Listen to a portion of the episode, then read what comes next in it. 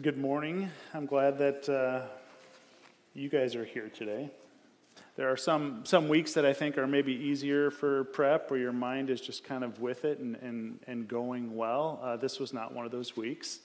Um, just a very heavy hearted week, kind of across the board. And so um, I'm just going to pray that the Lord would guide this time and um, would make it useful and that you and me would walk away blessed in his presence instead of um, focusing on man, focusing on God. So, God, we come right now just to uh, lay everything before you.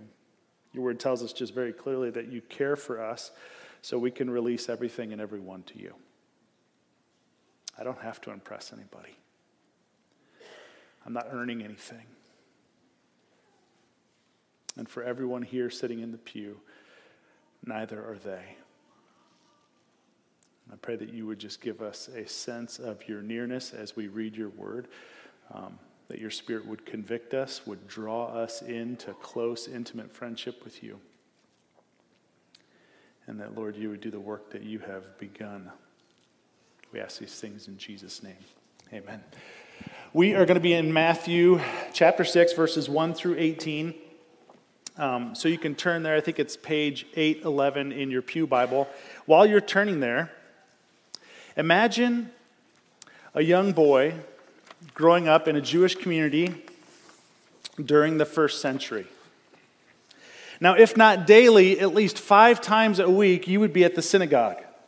The synagogue was the hub for Jewish life, and with no government programs to administer welfare, uh, the synagogue took care of it. In fact, so great was the participation in the giving to the needy that there were certain Jewish laws that would limit the giving to not more than 20% of one's income. Hardly a problem we struggle with here in America, right? You grew up giving to the needy, and you knew who gave a lot.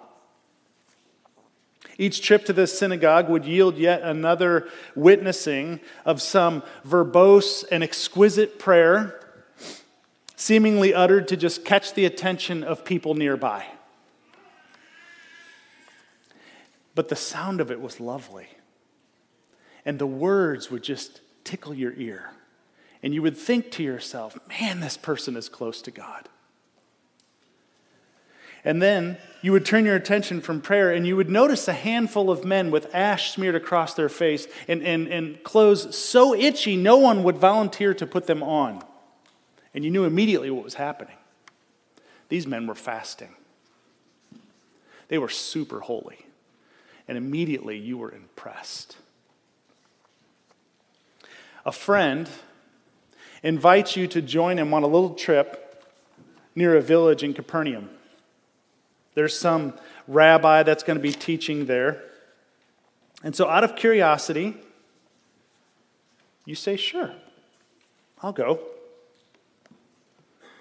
And he's not long into his message, and you hear these words Beware of practicing your righteousness before other people in order to be seen by them. For then you will have no reward from your Father who is in heaven. Thus, when you give to the needy, sound no trumpet. Sound no trumpet before you, as the hypocrites do in the synagogues and in the streets, that they may be praised by others. Truly I say to you, they have received their reward. But when you give to the needy, do not let your left hand know what your right hand is doing, so that your giving may be in secret, and your Father who sees in secret will reward you. And when you pray, you must not be like the hypocrites, for they love to stand and pray in the synagogues and on the street corners, that they may be seen by others. Truly I say to you that they have received their reward. But when you pray, Go into your room and shut the door and pray to your Father who is in secret, and your Father who is in secret, or sees in secret, rather, will reward you. And when you pray, do not heap up empty phrases as the Gentiles do, for they think that they will be heard for their many words. Do not be like them, for your Father knows what you need before you ask Him. Pray then like this Our Father in heaven, hallowed be your name.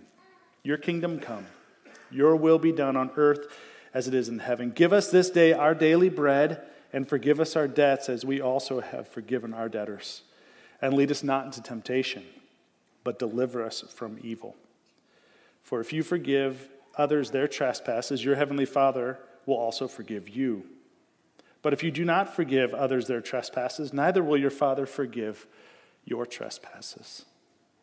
And when you fast, do not look gloomy like the hypocrites, for they disfigure their faces that their fasting may be seen by others. Truly, I say to you, they have received their reward. But when you fast, anoint your head and wash your face, that your fasting may not be seen by others, but by your Father who is in secret.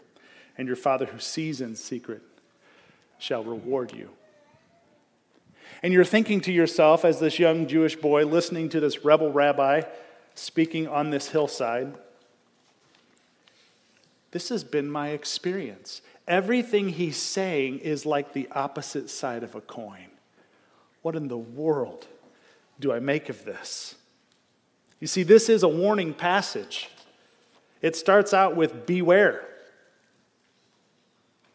We're going to learn this morning that motives matter in our spiritual practices. In fact, my hope is that in examining these verses, and listening to the words of Jesus that we're going to see that the approval of God alone rightly motivates our spiritual practices. But first, we need to understand what this passage does not say. Otherwise, we'll be headed down the wrong path. This passage does not say, don't do good works.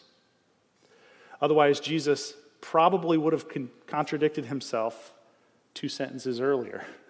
If you go back to Matthew chapter 5, more than two sentences, but if you go back to Matthew chapter 5 and verse 16, he's talking about this idea of letting your works be seen by others.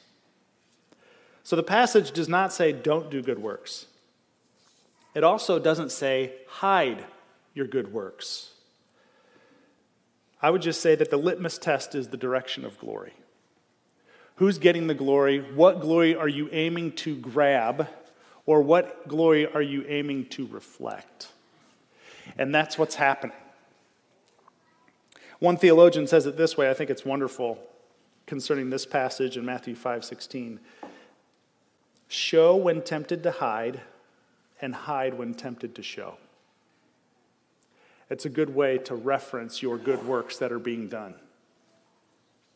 So that begs the question, and I think this really is the place that we all must start we're looking today at, at giving and praying and fasting, but we all must begin here with this real simple question why? Why am I giving? Why am I praying? Why am I fasting? You see, these are not things that Jesus thinks are good ideas, and you know, maybe you should incorporate them because it's like a good, you know, you should eat your veggies or something along these lines. He's, he, these are statements. When? When you pray, when you give, when you fast. These are expectations that Jesus has of his disciples. And so he dives right in to being aware of what happens when you give, that when you draw attention to yourself, it reveals your purpose and exposes your motive. There are four main words that kind of come out when you're looking at giving. I want to focus on those just briefly as we as we roll right through this. This is going to be hard. There's a lot of verses, so we're just trying to do a flyover. The first thing he talks about is beware of practicing your righteousness. We often very quickly think of righteousness in terms of like judicial righteousness, like legal righteousness, my standing before God, I'm righteous. And this is true, this is accurate. But what he's saying here would be helpful to look at in terms of just right relationships. My relationship to the needy or to someone less fortunate than me ought not to be me drawing attention to, to helping them out because what am I really doing there? The focus is me. And so what he's saying is like, just be careful that your right relationships are not put on display. Righteousness. Second thing he talks about is sounding no trumpet. Now, this honestly, I think, is one of the most bizarre phrases because when have you ever seen someone just bust out the bugle? Burp, burp, burp, I'm drop some money in the offering plate. This is how it's going to roll. No, Jesus is a genius He is a genius because the, the thing used for collection in the synagogue was a ram's horn. What else was a ram's horn used for?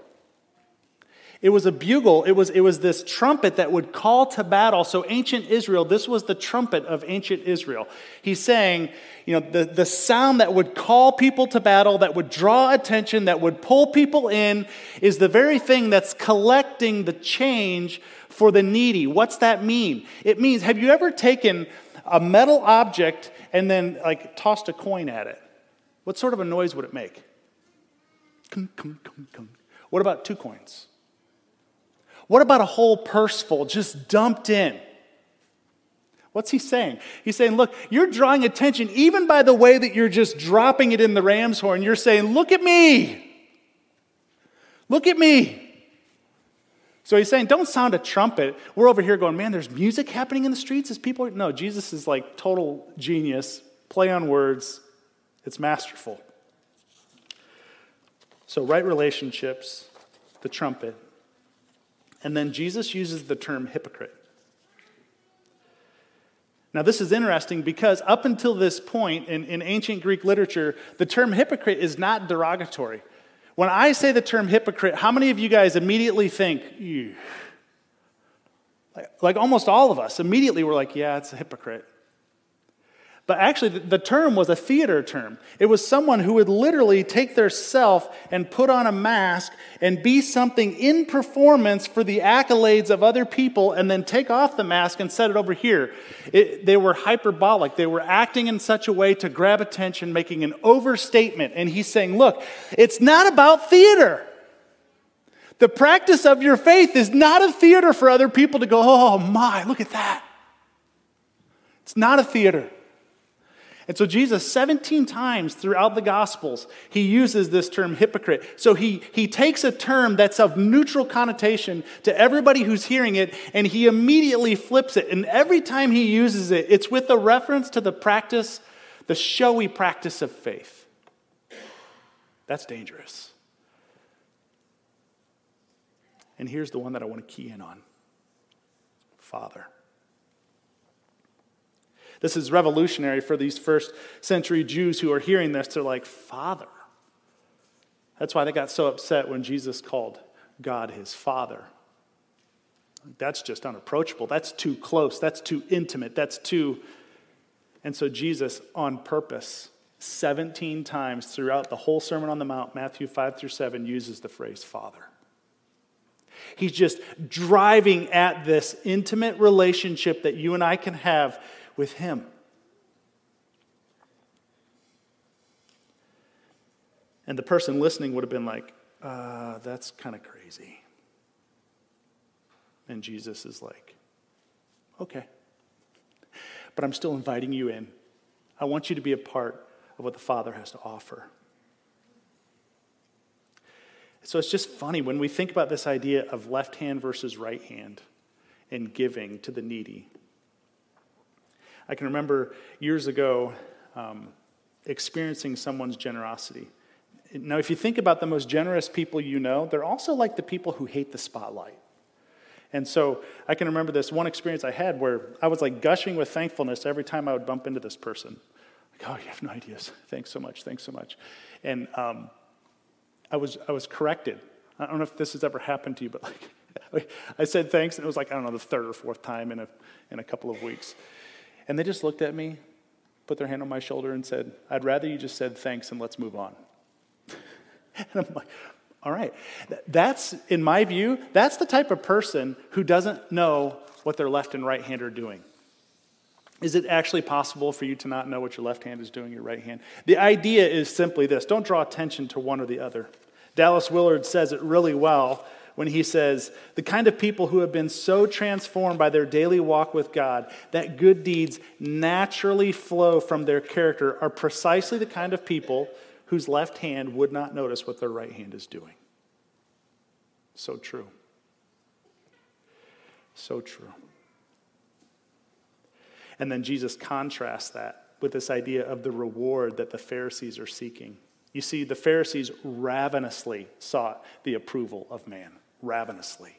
In fact, in John 5, Verse 44, Jesus says, How can you believe when you receive glory from one another and do not seek the glory that comes from God? You see, our faith will immediately be challenged when my fixation is on the person next to me. When all I can think about is what this person thinks about what I'm doing, how I'm living, what I'm wearing, what I'm driving, what I'm. Li- Guess what? It's just, you're circling the drain. Belief is more difficult when the practice of your faith is a show. It just is. And then he moves on to praying.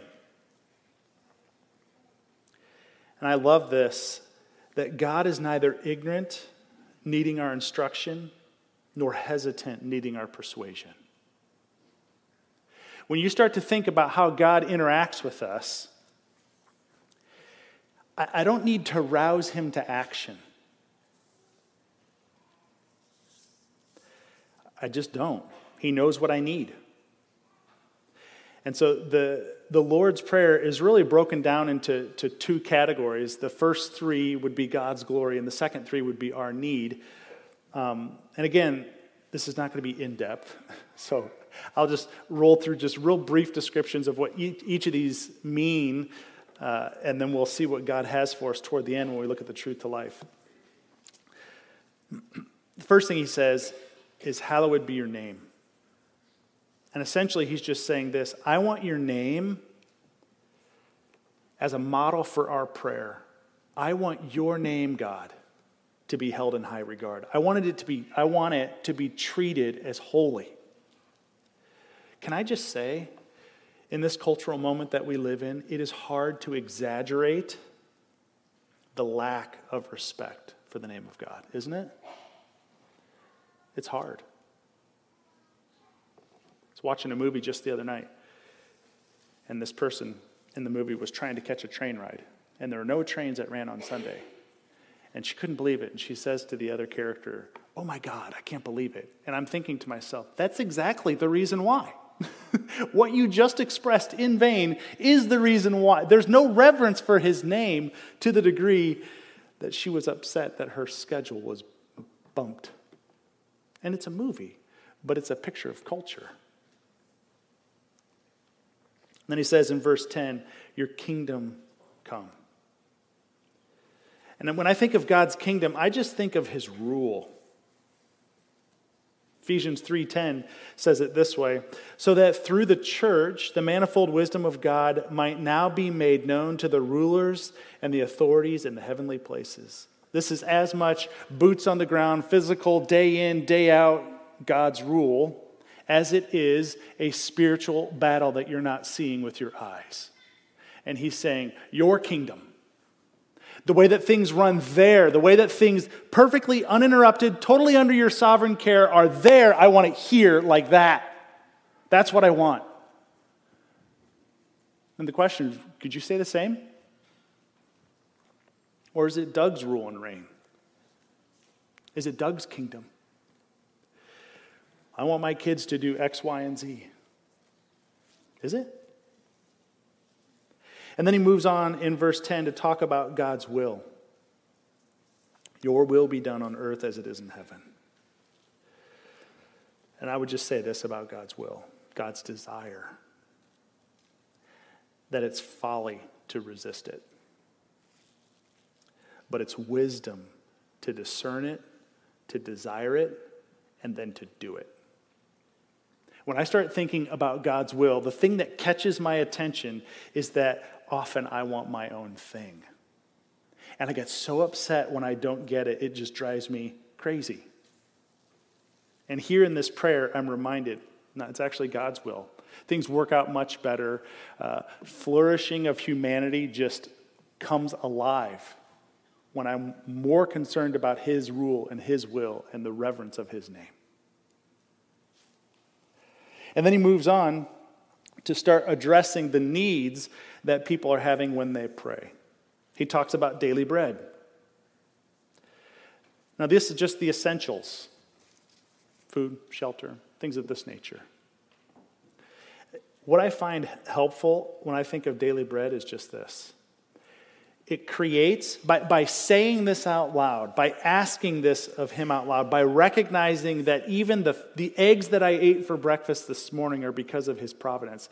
Even understanding that helps me to say, uh, it grows my conscious awareness of dependence upon him. Do you really believe that he is all you have in need? That's what that's getting at. And then in verses 12 and 14 and 15, he talks about forgiveness. Us forgiving other people, us being forgiven by him. Forgiveness simply means a release from the obligation to pay. God, release me from the obligation to pay for my sin. Romans 4 is clear. I need to pay for my sin. I ought to pay for my sin. I am on the hook for my sin. But God demonstrates his own love for us in this. Romans 5 says that he paid for my sin. And so you, you move into that place of forgiveness. And I would just say this that forgiveness is as dis- indispensable for the soul as food is necessary for the body.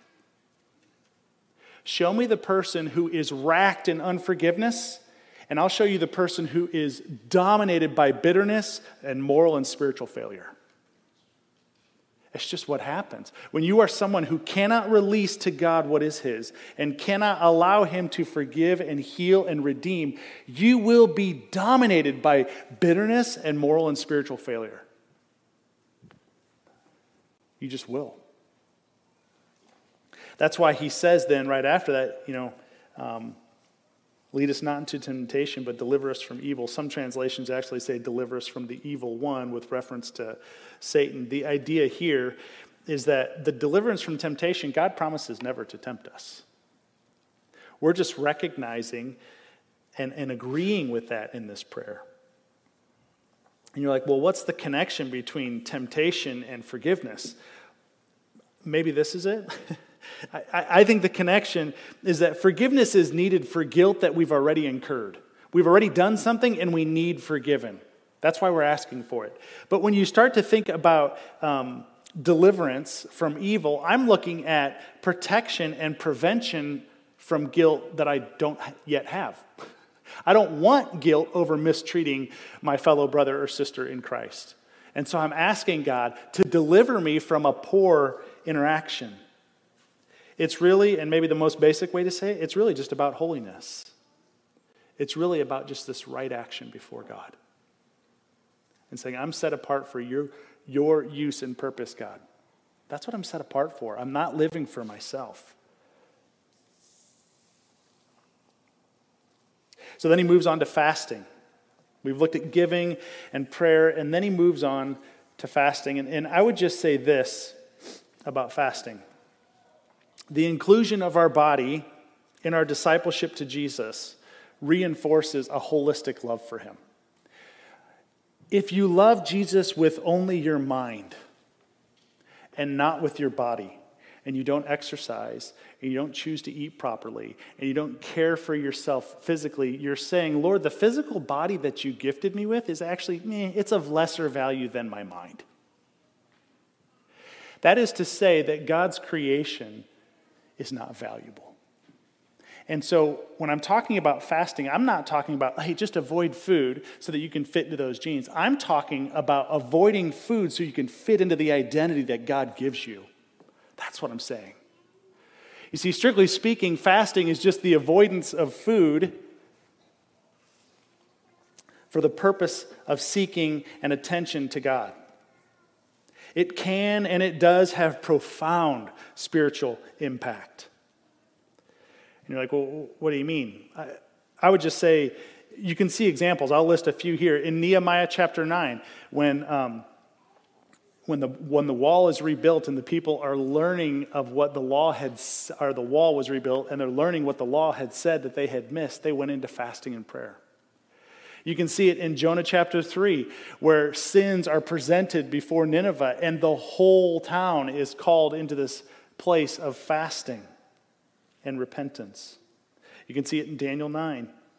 You can see it in Acts chapter 9. Right after Saul is converted to Paul, he spends three days in fasting. And if I could just say it this way, uh, I think, I remember hearing John Piper say it once, and it, it struck me that fasting says, This much I want, God, you and nothing else. It's a unified desire that just says, God, only you. So he talks about hypocrites and, and how they're play acting in this spiritual theater for people. And that's their reward. Someone's going to pat them on the back and say, Wow, great job fasting. Awesome. Okay. That's your reward. If that's all you were after, that's all you wanted, if that can satisfy you, you got it. And then he moves on to anointing your head.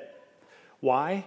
Because when you feel like you're at the weakest and most destitute, that's when you're at your most strong. So act like it. Carry yourself in a way that doesn't draw attention to what you're avoiding. So I think uh, if you want further evidence of the benefit fasting, you can look at Matthew 4 and Luke 4, where Jesus fasted for 40 days and 40 nights. Not necessarily recommending that for everybody here, but the idea stands that Jesus, when he was deprived of food, was at a point where he was most clear in his mind.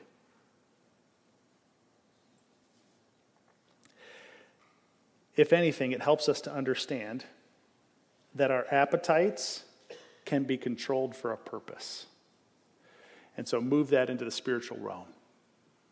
What appetite do you have that you know, left unchecked, will just own you? What is it?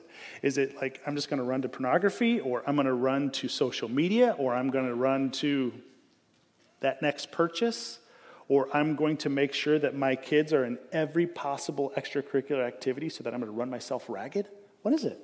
What is that thing that's just eating you, owning you? And he's saying, look, if, if I can fast from that, what I'm doing is I'm teaching myself, my physical body, that I can control and suppress that appetite on purpose because self control is a fruit of the Spirit. So, giving, praying, fasting, the Father sees what's done in secret and he wants to reward. So, the question from a truth to life perspective is how do we obey what Jesus is teaching us here? Let me just provide a few suggestions as we close. Let's return to our story at the beginning, that Jewish boy. And just pretend with me that this young man is transported to 2022. What is he observing as he's watching the practice of the faith in our current cultural climate? What's he observing? Here's a few suggestions of what he might be observing. I think one thing he might be observing is, is a celebrity Christian posting on Instagram how much money was given to hurricane relief. I think he might be observing the shameless self promotion of someone who wants to gain notoriety for their skill, and their skill is marketable in the Christian world. I think he sees teens and adults alike glued to a device, holding it up, snapping a picture of themselves, and then saying, Will somebody please tap the like button? Please. I'm dying for it. And this Jewish boy is thinking, This is no different than first century. This is no different. They're throwing coins into the ram's horn to make a noise these people are posting on Instagram how much they gave. No different. You see, there is a tyranny in living for the approval of others. It's madness, it's frenzied. You'll never get there. We are built, though, we are hardwired with a desire to be noticed, aren't we? Just last week, Pierce sent me a text saying he soldered for the first time. He's building a little um, motorized vehicle out of uh, a water bottle. He burnt the heck out of his finger, but he soldered for the first time, right? And then I got home, and Oliver wanted to show me how he was wheeling and dealing in fantasy football. Like he's got these trades, he's working out with some other guys in our life group, and it's working pretty well. And he just wanted to show me that. Or sometimes Jada will just want to show me her artwork that she makes for someone's card or a song that she's been working on. Now, would it not be madness for me to believe that my kids are doing that because they're like, Dad, please love me? Wouldn't it be madness? Wouldn't it be stupid for me to say as a father, they have to do those things in order for me to go, I love you? No, they are hardwired, just like every one of us, to say, Look at me, Dad. Look at this. Look what I have for you. Not because they want me to like somehow approve of them, as much as, as that is true. They're just doing it because of the relationship. Your Father who sees what is done in secret will reward you.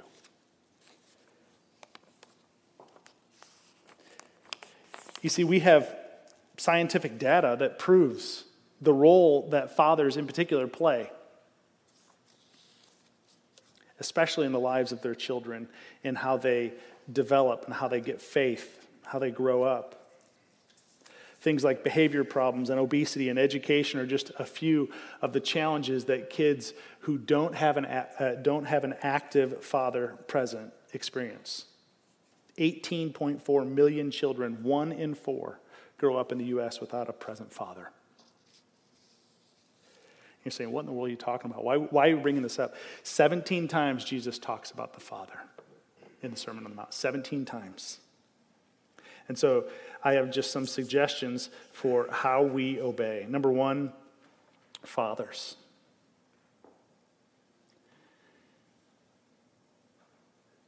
Draw your kids up on your knee.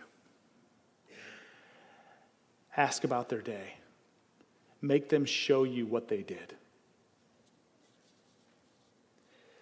Ask them what they're learning. Memorize verses with them.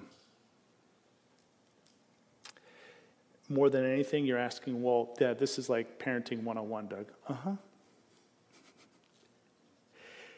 And parenting 101 makes it easier for your kid when they hear the word father in Scripture to resonate instead of reject. Right? We need a father. Fathers, be fathers. Second, give me faith without fanfare. This, this is something that I think we, we too often want to draw attention to. So the suggestion is just this find someone who is less resourced than you, someone who might be struggling financially, someone who's experiencing difficulty, who needs tangible help, okay? And just give it to them.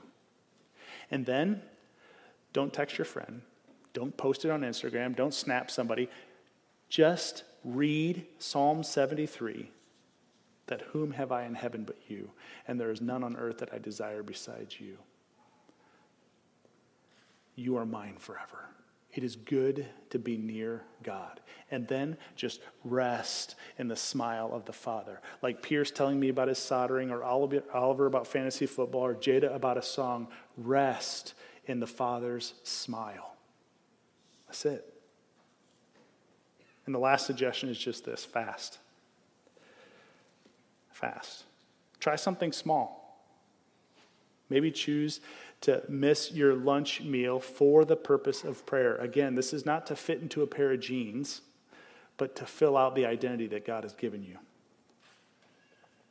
Like, well, I, you know, maybe I've got some medical issues and, and physical fasting is just too challenging. Okay, um, take a month off social media. It's a cancer anyway and you can enjoy what God has for you there. You can meet Him there. Fathers, demonstrate faith and fast are just a few of the suggestions. So let me close this in prayer. And we'll have uh, lunch in the all purpose room. And for anybody who would like to stay after for prayer, um, I'll hang around for a bit as well. So, Father, we thank you that you are who you say you are, that um, you are merciful to us. Thank you for your care and concern of us. Pray now as we take this teaching into the coming week that you see what is done in secret and your reward is great. Help us to not live for the approval of man, but for yours. We ask these things in Jesus' name. Amen.